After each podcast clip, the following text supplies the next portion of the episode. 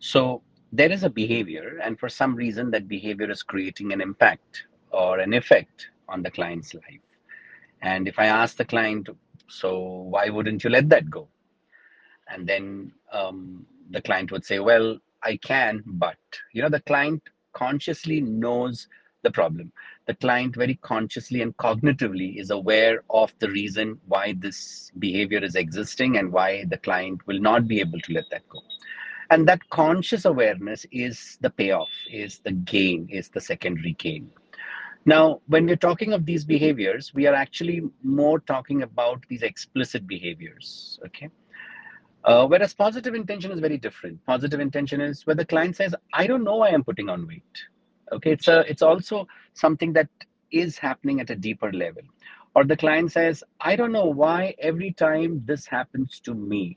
So it's there's something implicit to the whole thing, and then we'll bring curiosity to the whole field and say, "Well, let's find out. Let's find out what is the reason that is happening. And then we'll say okay good. Close your eyes get into the state and ask your system your unconscious your inner world your the power that lives within you. Ask what is the reason that you keep putting on weight in spite of whatever. What is the reason why this pattern happens? And then now this communication is not coming from your conscious awareness. This communication is something that's coming to you beyond words without words. So positive intention is the body's way to communicate to you something that it wants to happen for the body. It is a way in which the body is protecting itself because it fears that you may not be able to protect it. So it's the body's survival me mechanism.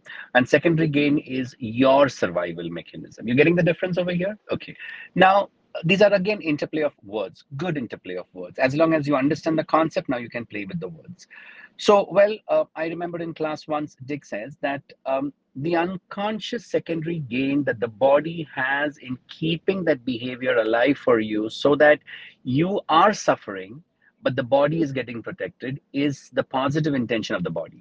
So you see the beauty over here. He used the word secondary gain for positive intention, and and that's to communicate that message at an intellectual level so but as long as you understand this uh, the concept you don't have to fixate with the words but that's the two concept the two very prominent concept in therapy